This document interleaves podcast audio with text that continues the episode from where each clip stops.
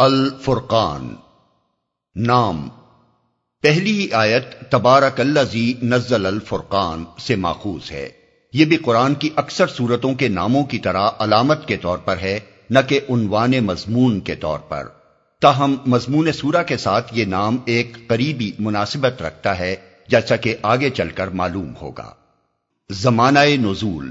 انداز بیان اور مضامین پر غور کرنے سے صاف محسوس ہوتا ہے کہ اس کا زمانہ نزول بھی وہی ہے جو سورہ مومنون وغیرہ کا ہے یعنی زمانہ قیام مکہ کا دور متوسط۔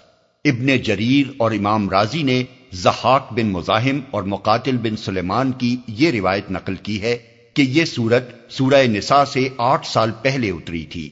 اس حساب سے بھی اس کا زمانہ نزول وہی دور متوسط قرار پاتا ہے۔ موضوع و مباحث۔ اس میں ان شبہات و اعتراضات پر کلام کیا گیا ہے جو قرآن اور محمد صلی اللہ علیہ وسلم کی نبوت اور آپ کی پیش کردہ تعلیم پر کفار مکہ کی طرف سے پیش کیے جاتے تھے۔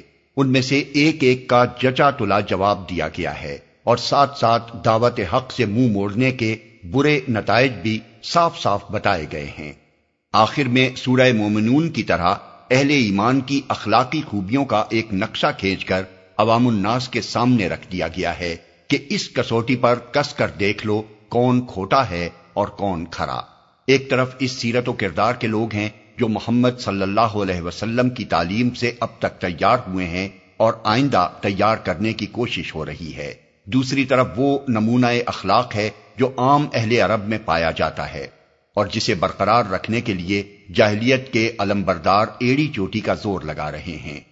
اب خود فیصلہ کرو کہ ان دونوں نمونوں میں سے کسے پسند کرتے ہو۔